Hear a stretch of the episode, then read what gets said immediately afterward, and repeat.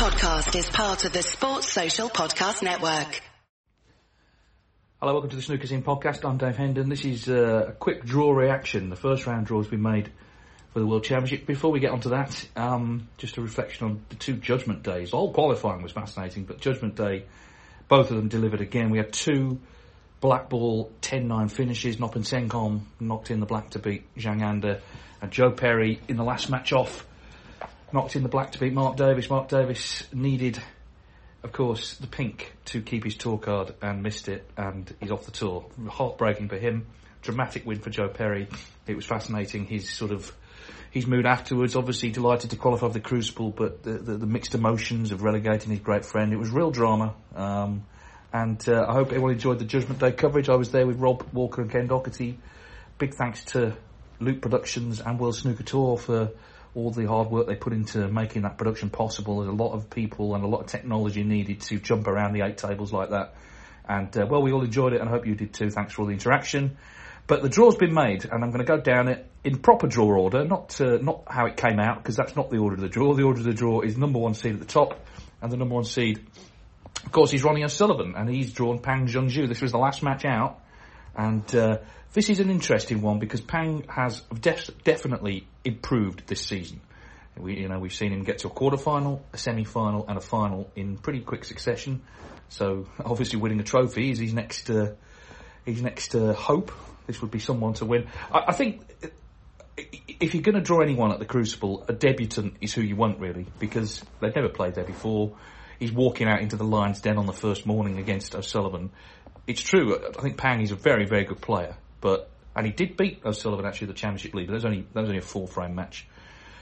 But it, it has to be said that in terms of okay, on paper it looks quite a tough draw, but taking into account the fact that Pang has never played at the Crucible, I, I find it hard to look past O'Sullivan there. We know that he's been talking about, you know, he's got this elbow injury and all the rest of it. But I think in general, although it's not the easiest draw in the world, maybe it's not the toughest either in terms of who he could have got. He could have got a more experienced crucible player like someone like Anthony McGill or even Dave Gilbert who played last year. That didn't happen, and uh, it'd be interesting. I think if Pang can make a good start, it's really about how much he believes he can win. Got to shut out the fact you're playing the great Ronnie O'Sullivan, and whether he can do that, we will find out. I was impressed with him. He pulled away. He was four each uh, with Jusa in their in their qualifying match final round, and he pulled away very nicely. So uh, we'll see, but um, we, well, we will see because they're going to be playing very soon on Saturday, in fact.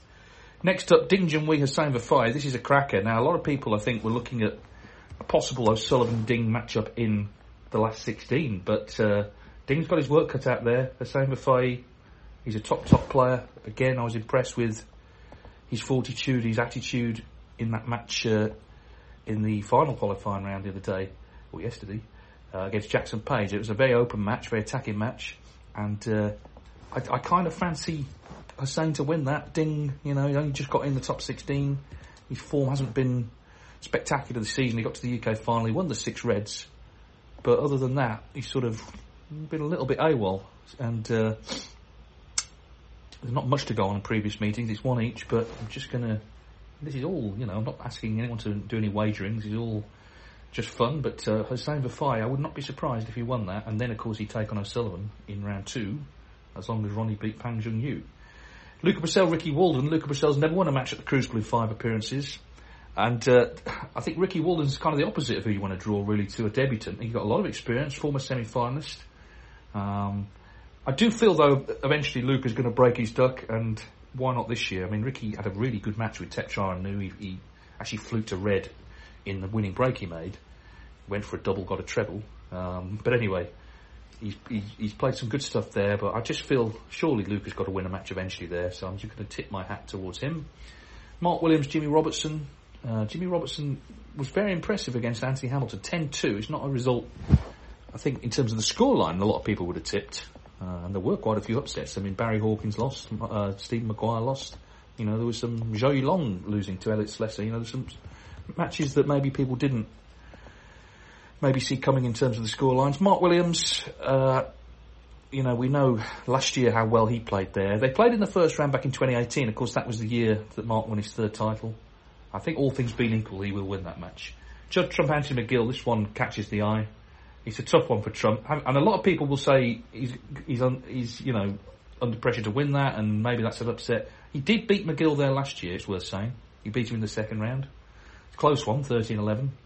Certainly, Anthony McGill is one of the players who you could see causing problems. I think no one wanted to draw him. Judd Trump has drawn him. We don't have any recent form for Trump to go on. He wasn't in the Tour Championship.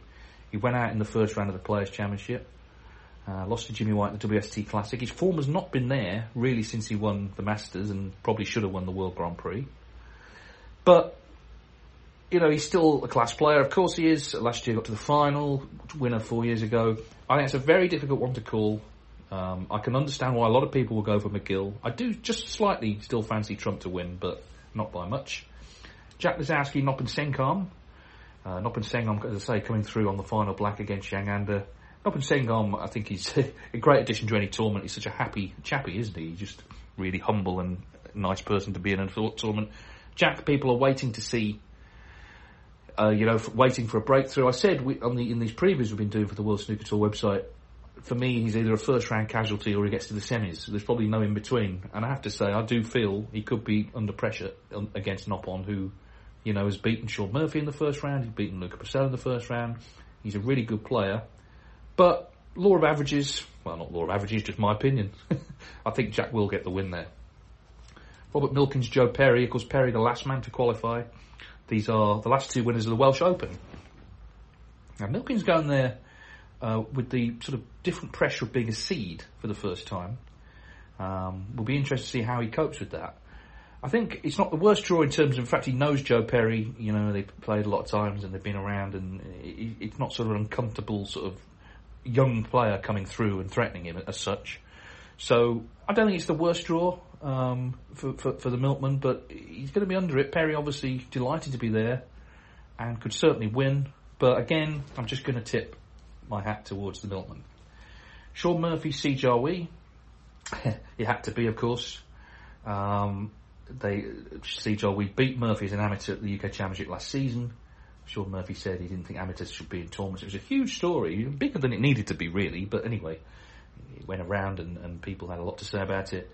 Shaun's been playing so well. I don't. Re- I mean, I really rate Si Jiahui. I actually did tip him to qualify, and I do feel that he's a really improving player and a dangerous player. But I don't really see the logic of not going for Shaun Murphy based on the fact he's just won the Players' Championship and the Tour Championship. Into the bottom half, Mark Allen against Fan Zhengyi. Fan Zhengyi is quite a difficult player to work out. I mean, he won the ranking event last season and hasn't done that much since, but was really good. He was 4 0 down to Steve Maguire, showed a lot of bottle and a lot of attitude and a lot of grit to turn that round. Mark Allen is going there obviously off the back of a great season, three ranking titles, but he has a very poor crucible record in comparison to the other top players. Uh, one semi-final, and he's kind of under pressure, I guess, this year to overturn that. In every crucible, there's a sort of result you don't see coming. Um, it, this could be the one. I think Fan Zhengyi could win that. I'm not saying he will, obviously. I don't know, but a lot of people will be sort of putting Mark Allen through a couple of rounds there. I don't think it's that simple. Um, so that could be the big upset, possibly. We'll see. Stuart Bingham, Dave Gilbert. There's a sort of solid old match that to start. I think on Saturday morning, Gilbert was uh, in good spirits actually after beating Matthew Stevens. That was a good match. Uh, came through, you know, quite tight at the end, but he, he, was pleased to qualify. It's been a difficult season for Gilbert. Bingham, uh, he's got a good crucible record. Obviously, not just winning it, but he's been in a semi-final, quarter-finals. Not easy to beat there, but recent form hasn't been great, so maybe that could be one for the angry farmer. Dave Gilbert possibly getting the win there. Ali Carter, Jack Jones. Jack Jones, one of five debutants this year, and the only British debutant. He's been around a while, and uh, it meant a lot to him to qualify. Clearly, it's a big deal to play there. Ali Carter, though, I do feel you know his form is good again. He's back in useful touch, and I think again, he's playing a debutant. I think with his experience and the, the pedigree he's got at the Crucible, Ali Carter is worth supporting there. Neil Robertson, Wu Yize. Wu Yize, the youngest player in the field at 19. Neil Robertson, obviously, you know, has often gone there in recent years. It seems for the last 10 years has gone there as one of the sort of top two favourites without actually winning it since 2010. This year he's had a quiet season, the theories are that may help him. We'll see. It's a tough one. That he's play. It's a bit of a. I, I think that will either be Wu Yize winning a classic 10-9 or Neil Robertson actually hammering him about 10-2. I don't think there's much in between. I can't really not go for Robertson. Kyren Wilson, Ryan Day. Ryan Day, of course, uh, sadly Scott Donaldson withdrew 4-0 down. He had uh, ill health and, and uh, recurrence of a tremor that uh, that he'd had after the, the COVID vaccine and, and he had a bad reaction and it'd gone away, but it came back yesterday. And Ryan Day, of course, he started with a 146. I was pleased for him that he actually played well in the four frames because at least, you know, he hasn't just been put into the Crucible draw, he was playing well anyway.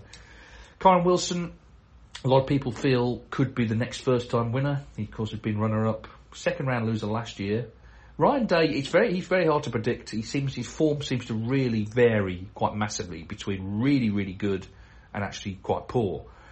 What you need at the Crucible is a bit of a middle ground to get through these long matches.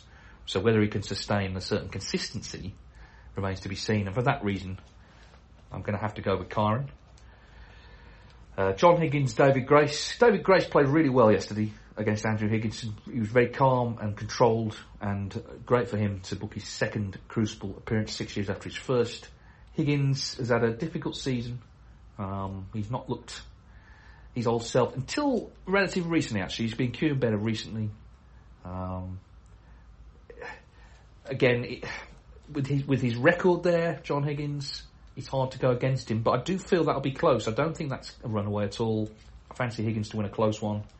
Gary Wilson, Elliot Slessor, these two are great friends. Uh, you know, brilliant, brilliant uh, friends, practice partners. They won't, they won't be practicing together this week. I wouldn't have thought. Slessor was impressive. He's got a very good attitude at the moment. He beat Zhou Yuelong 10-5. It was something of an upset in the final qualifying round. Really good win for him. Can he uh, sort of have the same attitude against Gary Wilson? Of course, Slessor played at the Crucible in 2020. Um, but th- that was his debut, but there was no crowd. It was COVID times. So this is, he's going to experience the Crucible really for the first time as it should be. Maybe Gary Wilson will just have a bit too much for him, but the dynamic there is, of course, their their friendship. I think they will set that aside. They're professionals. Um, I wouldn't be surprised if Slessor won actually, but I, having said that, I'm going to slightly tip the balance in favour of Gary Wilson and Mark Selby. Matt Selt. Matt Selt uh, has qualified, I think, for the fourth time. Uh, Mark Selby, of course, is a four times champion. Um, Selt can certainly cause him problems, but if Selby's on his game, I feel he would control that match. So I can't really go against Mark Selby. So where does that leave us? Well, it leaves us with, uh, I think, an interesting set of qualifiers. I have to say, I don't think there'll be many upsets. Now, of course, upsets are hard to predict because, the, the, by definition, you don't see them coming. Shock results, but I think in general, I think the seeds will flourish pretty much. I'd be surprised if there were more than sort of four or maybe five seeds lose. But you know, there'll be a couple that you don't just don't see coming. Bottom line is, it's going to be fun finding out, isn't it? Uh, the World Championship starts on the BBC and Eurosport and other platforms around the world on Saturday, UK time, 10am. Thanks for all the emails in the meantime. A lot of banal conversations and meetings with snooker players. I will deal with all those in due course. But right now, it's time to look forward to the greatest snooker show on earth. It would be nice if people could be positive about snooker over the next 17 days. We're going to get, one, one thing you will see is feature writers from London newspapers going up for the day, uh, giving, treating us to their vast knowledge and insight in, into a sport they don't cover at all, telling everyone it's in crisis and blah blah blah, and then go swanning off back to London to the day job, which is writing boring articles about football. So that's what that's what we'll be seeing. We'll be seeing plenty of that. But when people tell you that snooker's in trouble, well, they should tune into the World Championship because it's going to be going out live around the world for 17 days. We've got long-term broadcast contracts in place. The fans have embraced snooker in terms of ticket sales brilliantly over the last year or so. And on Saturday, there'll be announcements about new events. So things are actually pretty good. Obviously, we know there's bad stuff as well. Every sport has that. But the World Championship is our shop window, is our chance to show people how great snooker is. So I just want to say good luck to everyone involved and may the best man win. I'll be back at some point, but for now, as we always say, we say good, enjoy the World Championship, but we also say goodbye bye. Sports Social Podcast Network.